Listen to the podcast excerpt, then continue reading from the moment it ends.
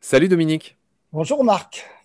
Je t'appelle par Zoom, tu n'es pas exactement euh, près de Paris. Tu es où là? Je suis dans mon atelier à Bourset. Alors Bourset, c'est dans le Loir-et-Cher, c'est ça? Dans le nord du Loir-et-Cher. Vers quelle grande ville à peu près? C'est pas très loin de Vendôme. euh, Je situe toujours pas, donne-moi une encore plus grande ville. Alors Tours, Orléans. Ah oui, Tours, d'accord, ça y est, ok, Tours, j'y suis. Ok.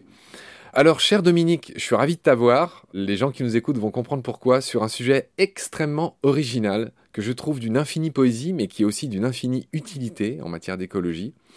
Aujourd'hui, avec toi, on va parler de ce qu'on appelle les trognes.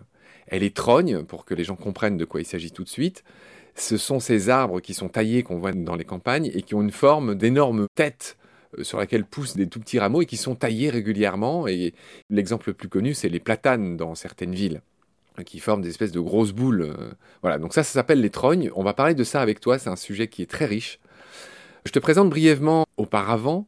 Tu es fils de paysan, tu es né en 1952, tu es un auteur-dessinateur, et ton fait d'armes, ton haut fait d'armes, c'est que tu as illustré les trois tomes de la FFF, la flore forestière française. C'est ce que les gens appellent une Bible. Une Bible pour reconnaître les arbres et arbustes de la forêt, mais toute la flore herbacée qui va avec et qui est indicatrice. Et c'est vraiment un ouvrage extrêmement utile pour tous les gens qui s'intéressent à la botanique forestière et pas seulement.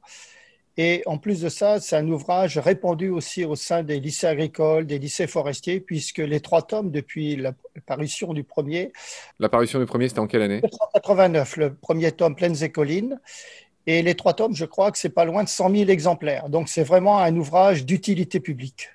Tu dis qu'il y a plaines et collines, c'est quoi les deux autres? Plaines et collines, montagne et Méditerranée et Corse, le troisième tome. Super. Bon voilà, donc ça j'ai dit, c'est ton fait d'armes. Tu as illustré ces, trois bouquins euh, de référence, hein, Bible, tu as dit. Tu as fait une formation aux beaux-arts, tu es un artiste, un dessinateur, peintre, sculpteur. Tu as fait ça à Tours. Tu as bossé toute ta vie dans l'édition, hein, je l'ai dit, en tant qu'illustrateur. Et puis tu as un très fort engagement vers la nature. À ce stade, Dominique, il est important qu'on définisse la trogne, et c'est ce que je voudrais que tu fasses maintenant. Explique-moi ce qu'est une trogne. Et ses autres noms aussi. Une trogne, euh, c'est un arbre, ça peut être euh, un chêne, un charme, un érable, un platane, des tilleuls, mais c'est surtout d'abord des arbres des campagnes, de la forêt, des arbres que les paysans vont tailler à hauteur quand ils sont jeunes pour prélever la ressource que vont produire ces arbres de la dent des herbivores. C'est une sorte de forêt surpilotie, une forêt suspendue, un taillis aérien, comme on l'a aussi appelé, prairie aérienne, puisque ces arbres vont fournir également du fourrage pour les paysans, pour leur bétail, si bien que c'est l'invention d'une forêt hors de la dent du bétail. Parce que quand vous mettez du bétail sur un taillis qui vient d'être réalisé, ce taillis va disparaître. La forêt va être éliminée parce que le bétail, qu'il soit des vaches, des moutons, euh, vont brouter tout ce qui repousse. Le bétail raffole de fourrage d'arbres. Si vous taillez au ras du sol, les taillis repoussent, mais s'il y a du bétail, le taillis disparaît. D'où l'invention de cette forêt hors de portée de la dent du bétail.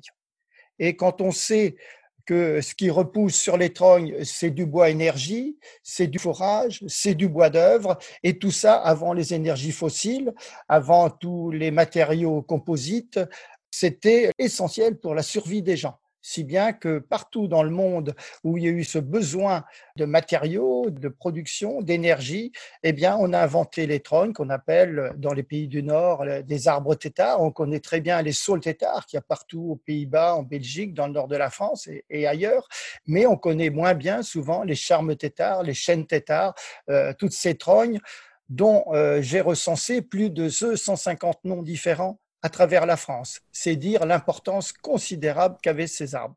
Faisons un petit voyage au pays des noms. Je voudrais que tu me donnes d'autres noms, peut-être dans d'autres langues, pourquoi pas en France, des trognes. Alors tu as parlé des arbres têtards, qu'est-ce qu'il y a d'autre? Ah, il y a Truisse, il y a Teto, il y a Tues, euh, il y a Allo, il y a Astuève, euh, il y a Chopo Cabecero. Ça, c'est la trogne de peuplier noir en Aragon, en Espagne, où il y en a des milliers le long des rivières.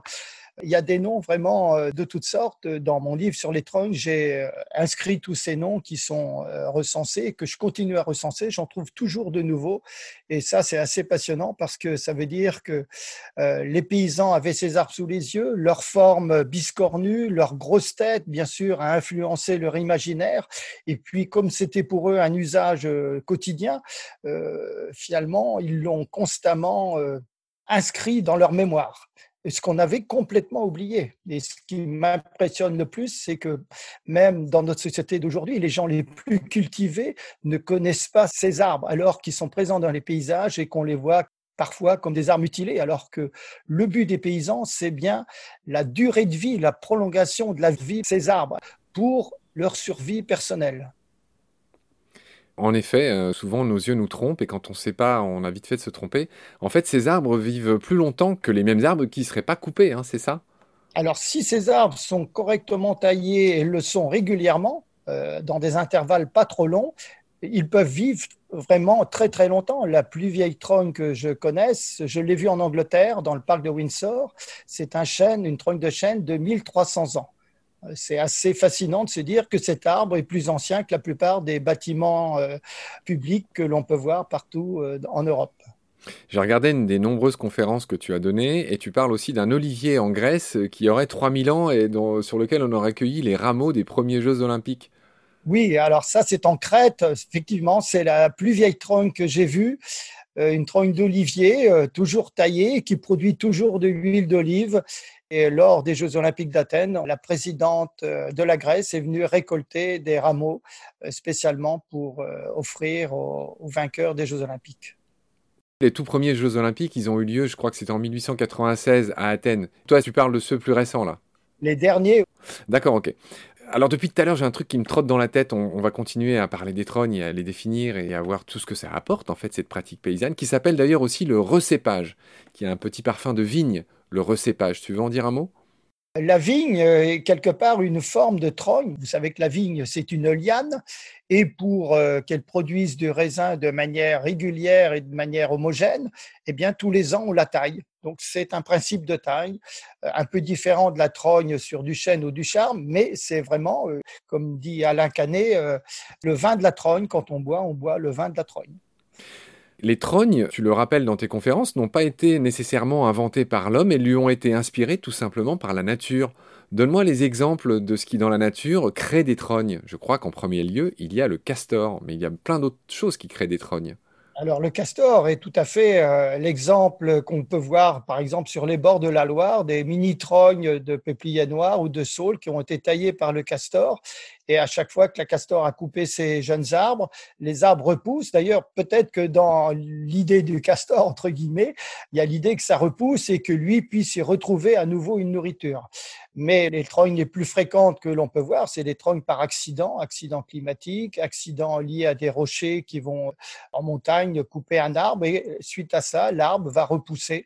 C'est une sorte d'évolution de l'arbre qui lui permet de refaire son pied, ce qu'on appelle la réitération, c'est-à-dire de refaire ce qui a été endommagé par la nature et de renouveler en permanence sa production. C'est un peu comme quand un lézard perd sa queue, euh, elle peut repousser, ben les arbres c'est pareil, tu leur coupes leurs rameaux du dessus, ils, le font repousser, c'est ça hein À la différence du lézard, la trogne, elle peut repousser quasi indéfiniment suite aux tailles.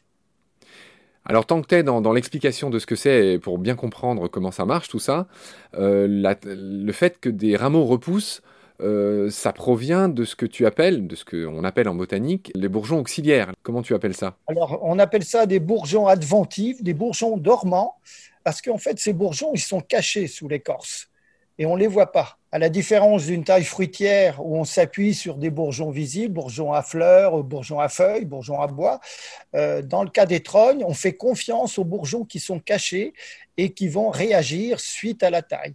Donc ça, c'est euh, quand on n'a jamais vu créer une trogne, on se dit mais c'est un fou, il, a tué l'arbre. Et en fait, non, euh, l'arbre, lui, il est capable de réagir grâce à ses bourgeons cachés. C'est fou, ça, montre encore la complexité et la beauté des arbres hein, qui sont très à la mode ces dernières années avec les bouquins de Ernst euh, Zürcher et, euh, de Peter Wolleben, La vie secrète des arbres, tous ces bouquins. Euh, voilà, on, apprend aussi grâce à toi que ben, ils, ont, euh, ils ont des petits systèmes de récupération qu'on ne voit pas, tu l'as dit, ce sont ces bourgeons dormants ou adventifs. Sur ces bonnes paroles s'achève notre épisode du jour. Je serais ravi de te retrouver pour la suite très vite. D'ici là, prends soin de toi. Salut. Merci Marc, à très bientôt.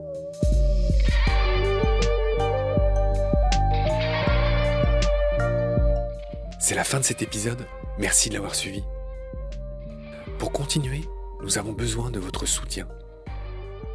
Vous pouvez vous abonner à nos podcasts, partager les liens, devenir adhérent de l'association BSG ou encore faire un don sur Helloasso ou sur Tipeee. Grand merci par avance. Je remercie tous mes équipiers pour leur aide précieuse. Je vous retrouve bientôt pour de nouveaux épisodes. Et d'ici là, prenez soin de vous et de ce qu'il y a autour de vous. Merci. À bientôt.